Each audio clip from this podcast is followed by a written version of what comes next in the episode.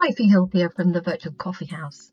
And today I'm going to be talking about mind nudging, what it is, why we need it, and then I'm going to share an audio walkthrough of an example of a mind nudging script that will help you understand the theory and the process that we go through to design experiential mind nudges. And these are mind nudges that can disrupt and change our thinking, so they're really powerful. And they can also change our emotional state. One thought one limiting belief, or one unconscious bias at a time. Mind nudges are one to three minute long audio. They can be in written format or they can be in video format, like animation.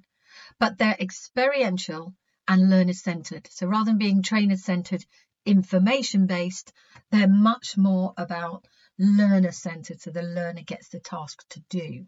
More a micro coaching bite, you might like to call it and they're carefully designed to bypass the slow conscious mind and anchor a new seed of thought.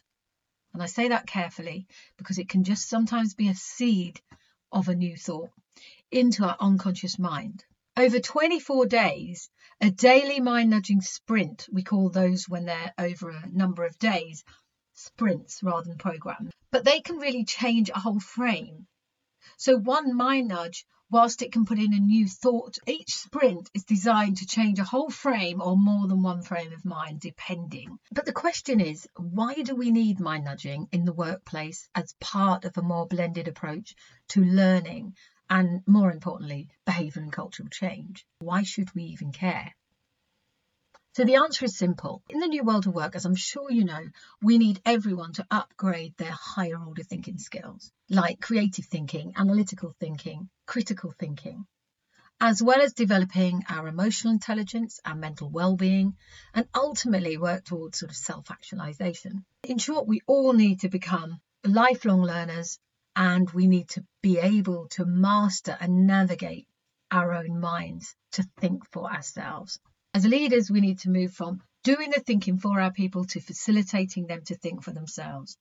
Once we make that massive paradigm shift that really is coming out of that third industrial revolution, people need the skills to think for themselves and they require deep and consistent introspection and understand how to master the brilliance of our mind.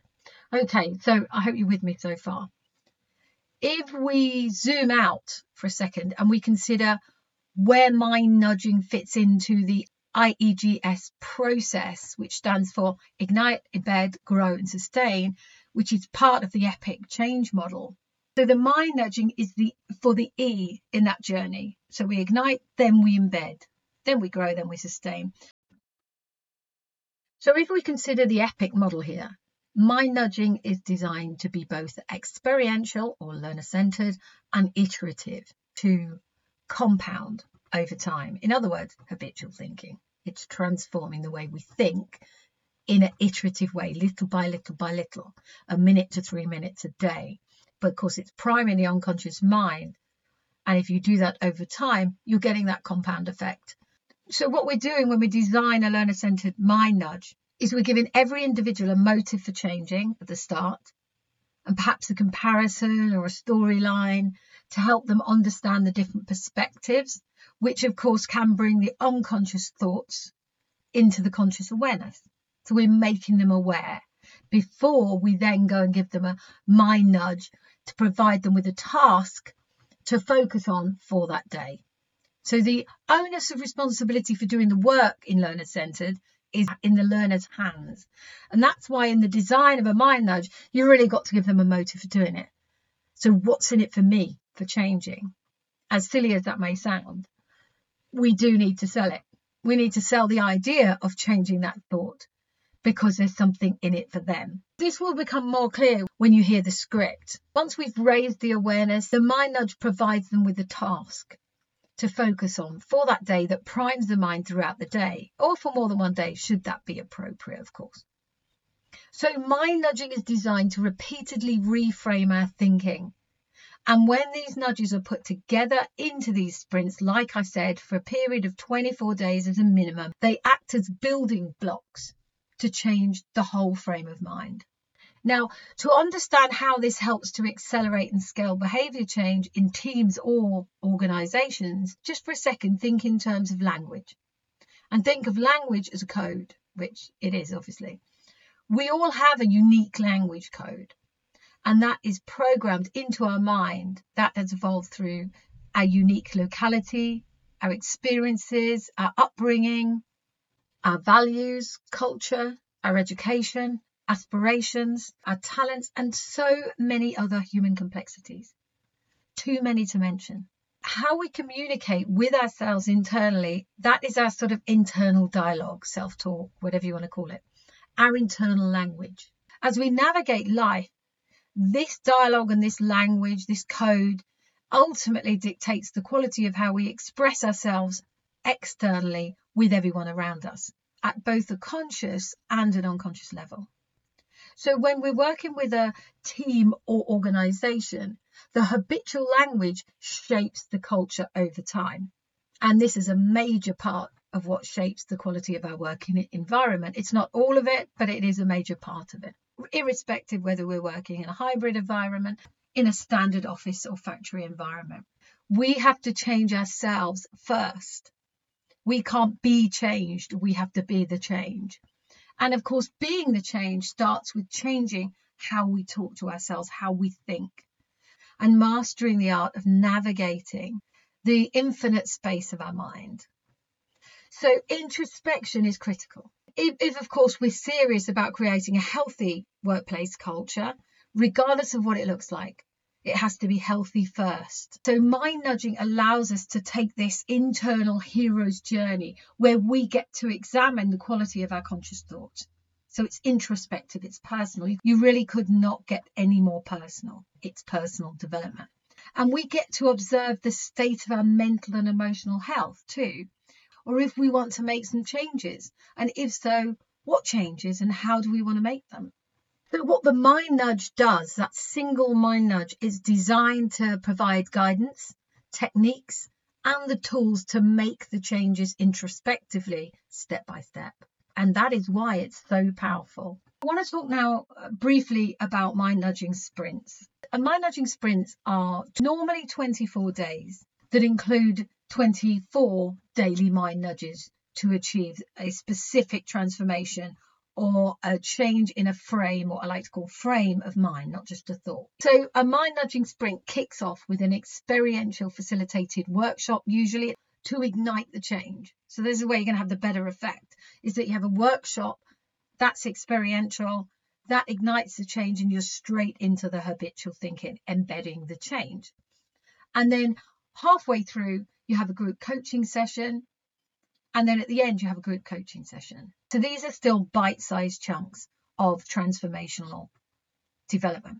And each day, the mind nudge is taking one to three minutes, but they can do that on the go. So we don't count that time because it's on the go. It literally is on the go.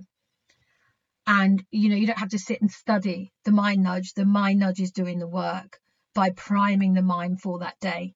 But the important thing is to listen to it in the morning. Can we do them without the group coaching interventions? And if so, does that have an effect? Well, it does have an effect, obviously. So the answer is you can, yes, but there are three reasons why we do need them to support what is now a very busy workforce and often an overwhelmed workforce. And these are the reason that we almost can't get away without doing some coaching. It's better almost to lose the Ignite workshop, but stick with the two hour one in the middle, one at the end, coaching sessions, or maybe just three co- group coaching sessions. The important thing is getting people to engage into the process and ensuring they have a personal motive to change. So, what's in it for them? They need to have that to take part. So, the second is guidance. Not everyone understands things in the same way, especially with a deep journey of transformation like this one. It's easier if we have what I like to call a Sherpa to guide us through. So the third is accountability. When we know that there is a journey that has a beginning, middle, and an end, we are more likely to reach the end and gain the benefits from the consistent work if we're accountable. So, in summary, the mind nudging one to three mind primers do the job of allowing us to take the journey into our infinite mind. And that's great. But the experiential coaching, even though it is sort of three and a half hours in total, will allow us to stay the journey for that 24 days and get the most out of it. It keeps us on the pathway and it, we're sort of more likely to gain the benefits. And what mind nudging does is help them become lifelong learners. Okay, now I'm going to play an audio lesson of a mind nudge script explainer, which is a lesson of around 13 minutes long. And here I'm going to walk you through the design of a script. So I'm going to take a script and explain why we've designed it like we have. Once you've made the concept as a mind nudge, you can then turn it into an experiential activity that could be used in group learning. You could turn it into a learning video, an animation video. Essentially, if it's a good concept, you could turn it into a game. And what I'm trying to say here is you could make it into almost any experiential or learner centered asset. So one script can be used in so many different ways. So have a listen and listen out for the scope of the learning. I'll be back to close off today's session after the explainer video. So enjoy. Hi, Fi Hills here and welcome. For the next few minutes, I would like to take you through a script to help you understand the approach from an epic methodology point of view. In other words, it's not any old script, it's a script that's designed to make either an animation video. Most of the scripts can be used in an audio fashion as well, but the point is it is built on this epic methodology. So I want to walk you through it and tell you how we've approached it so you can start to get an idea of how we're designing the scripts. Now, that doesn't mean that you can't change the script to make it 100% better. It doesn't mean any of those things. You can be as creative as you like, but there are certain things that are must haves in the script to be able to work at a more subliminal level and obviously be structured enough to take someone through so we can create both an experience and an overall learning outcome in the least possible amount of time. So let's get started. I'm going to explain. This is one called Spot the Likeness, Like Me, Not Like Me. So it's using a concept of like me, not like me thing in the brain that tends to look at people and say, Are you like me? Are you not like me? It's like a scanner. Hannah Bell calls this a scanner of the Like Me scanner, but you can call it what you want. We're first going to introduce it by giving them context and a bit of knowledge. So, why do you need to care about this element of your brain? So, we'll start off by saying, did you know? You know, you may already know that the human brain is the most complex system in the known universe. Nice opener. Well, imagine your brain had a scanner that looked for similarities you see or hear or feel as you go about your busy life. Well, guess what? It has. Our complex brain processes the data provided by the senses that automatically looks for similarities and patterns with information from past experiences. And of course, they're stored in our memory, which is why something as simple as an old song can beam your whole being back into a time and help you relive that whole emotion. As if it were experience you just had yesterday. Isn't that amazing? Now, I'm not acting this out properly for you, but you get what we're doing here. We're opening up by giving them learning.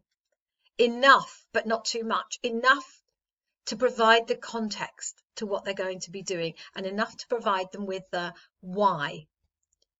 Why this is so important that they do this. So let's explore how our unconscious assumptions are formed automatically in our brain and how these automatic assumptions can be useful for our survival, but may also be inappropriate in our daily lives. So I'm setting them up for a task here to raise their awareness about something that's really important that they may not be using properly. So let's call this the like me, not like me scanner. That's the anchor. So let me say that again. Let's call this the like me, not like me scanner, using it as an anchor. Okay, just for a second.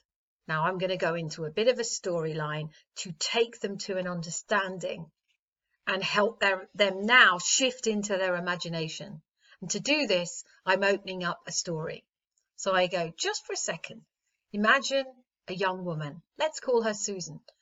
On her own, late one night, she's returning to the quiet shopping centre underground car park. So they're in their imagination thinking, oh, this could be dangerous.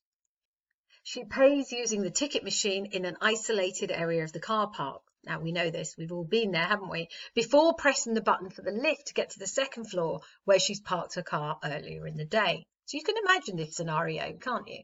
So what we're doing is we're providing the narrative to put them into it in their imagination so they can understand just how much this is affecting their life. There's no one else around. The door opens and there's a man inside of the lift. He's very scruffy looking, wearing a baseball cap. She can't really see his face as he's looking down at the ground. She gets a bad feeling and her survival instincts kicks in, sending her heartbeat crazy. She freezes. In that moment, she's confused as her instincts tell her not to get into this lift with a man who she doesn't know. But her rational mind is saying, don't be silly and don't offend this man. We've been taught to be polite. He could be perfectly innocent, just going to his car. Okay, so we're building up the scenario and then we're giving comparisons. So I'm now going to ask a question to make them think critically. So I'm going to ask this question. What should Susan do when she hears her like me, not like me scanner kick in? Question. That's now making them think rationally. In this instance, and given the whole context, most people would agree that Susan would be right to listen to her gut feeling as the survival instinct could be critical in this situation. Also, what I've done there is actually take other people's opinion. So we're getting some social proof as well, which is strengthening the argument here. Yeah. Now, some people may even say that Susan shouldn't even consider getting in a soundproof metal box with a dubious looking stranger that gives her a bad vibe trying to rule her like me, not like Scanner, using her slow, rational thinking in this situation could very well endanger Susan. The objective of this video and this vibe, should we call it, is to help the participant understand that there's no right or wrong. They've got to make the decision, but they've got to become more aware of when to listen to their instinct and when not to. So we're going to make a comparison in a minute. So I've given her the real danger one. In this situation, you always listen to your instinct because if you don't, you may get into trouble. You may be in danger. That is what your instinct is there for. It's your survival mechanism. It's primal, right? Okay, so let's look at a different scenario. Susan is in a meeting at work and the new top boss introduces herself. She's got a strong Irish accent and dresses in unstylish and unfashionable clothing. She seems serious and formal, and on first glance, Susan is really not sure that she likes her and certainly is not getting a good vibe. The new boss then starts to say that things really are going to have to change around here. Last year's performance was very disappointing, which is why she's been brought in to change things. Susan's threat response kicks in here, of course. Her blood pressure raises, her heart rate will rise instantly. What should Susan do in this scenario when her like me, not like me scanner kicks in? Well, you've guessed right. So I'm now going to tell them, of course, you know the answer already here. In this situation, it would be wise if Susan does engage her rational thinking and not act on her instinct or gut feel. Why? Because there's no immediate threat to Susan's life or survival. But acting on her gut feel may well result in threatening her career prospects. So there's a threat, but it's actually to her career prospects. So in this point, she needs to stop. So this is the teaching here. When do I listen to it? When to override it with some rational thinking. Are we all doomed to a life of reacting to our brains like me, not like me instinct? I could have put scanner there, probably would have been better, but we've made it now. The good news is, so now I'm going to tell them, we can learn this, right? We can learn this, so it's okay. I've given you a narrative, made you a comparison which one and this is scenario you have to do this in this scenario you really should do this because it's going to result in a better decision for you okay the good news is that we can learn to know when to listen to our not like me gut instinct and when to overrule it as you go about your week task we're now getting learner centric we want the task to be put onto the learner to do the work to learn this skill We've told them about the scenario, we've raised their awareness, but we can't do any more. We can only give them a task and create the environment where in their heads they work it, and preferably all week. Yeah. Okay, as you go about your week, notice and observe your like me, not like me instinctive reactions as you interact with others. So that is the task. We're giving them something to do. And as you notice how it makes you feel, stop. And ask yourself, do I feel this person is like me or not like me? And how does this make me feel? So what I'm asking them to do here is evaluate. So we're looking for self-inquiry, we're looking for evaluation. We're asking them to stop actually here and decide. In this occasion, if they're not like me, does it matter? Is this person a threat to me, a real threat to me? Should I be careful? Or is this person not a threat to me? It's still scanning for differences. My tribal instinct. We're allowing them to develop this mechanism of stop, think rationally, and decide. Then contemplate what is it about them that is making you feel that way? And then ask yourself, should I engage my rational thinking here or should I run? You've only got two choices. If you engage in rational thinking, you stop and you think. And if you run, well, you better run because you're in danger. Take notice of how doing this makes you feel a greater sense of self control and then label that emotion. So, how does that make you feel? Label it. So, we're starting to build that emotional awareness, that emotional regulation, and overall emotional intelligence. Get curious and outsmart your unconscious mind by taking full control of your like me, not like me scanner anchor. So you notice how many times we put the anchor into this script. And at the end, we give them some good news. We leave it on a high. Get curious and outsmart your unconscious mind. Guys, you can do this, right? By taking full control of your like me, not like me scanner. Now we need them to go away and practice this. And when they practice it and they get a better result and start to become better at decision making, they will start to engage in more of this learning because there's something in it for them. So we get always concerning in what is the motive for them to engage in what I'm asking them to do. Well, first they've got to engage, try it, and if they get a result, they'll engage in more learning. So we're building the engagement in, we're building the structure in, we're building the reflection in, as well as all the narrative.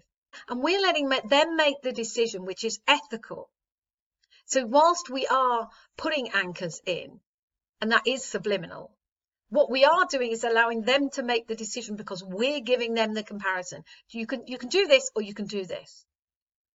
But you've got to decide when to do what. It's in your control. Only you can change the way you think. And only you can be a better decision maker. Nobody can make those decisions for you. But what we can do is help you understand different scenarios so you can decide how to use that like me, not like me scanner. So in that one script, there is an enormous amount of learning going on. And it's probably a video that would take three, three and a half minutes. But they take away a task the learning is learner centric, so it's going on to them. Can you imagine the power in this? And then imagine doing one of these every day or every second day. How much development of these people are practicing these one tool at a time in their mind they could get. So anyway, I wanted to help you walk you through how we make these scripts and how when you design your own scripts, that if they are to follow this experiential approach, that they need to be thought about in a very deep way. And it also needs to be very ethical, i.e., you're not doing the thinking for the people, you're merely creating an environment where they can think for themselves. And that's the, not only the ethics, it's revolutionary in terms of the learning outcome. Hope that was helpful on a bit of scripting. We are going to be doing a heck of a lot about scripting because it is so important. By the way, you can take this script and make a cafe style activity out of it. You can make it into a workshop or part of a workshop. You can make a learning video vibe out of it. You can make a mind hack out of it and split it into three. There is literally so much you can do when you've got one concept and build a script out of it. How exciting is that? So one idea you can grow into many, many assets. So thanks for listening.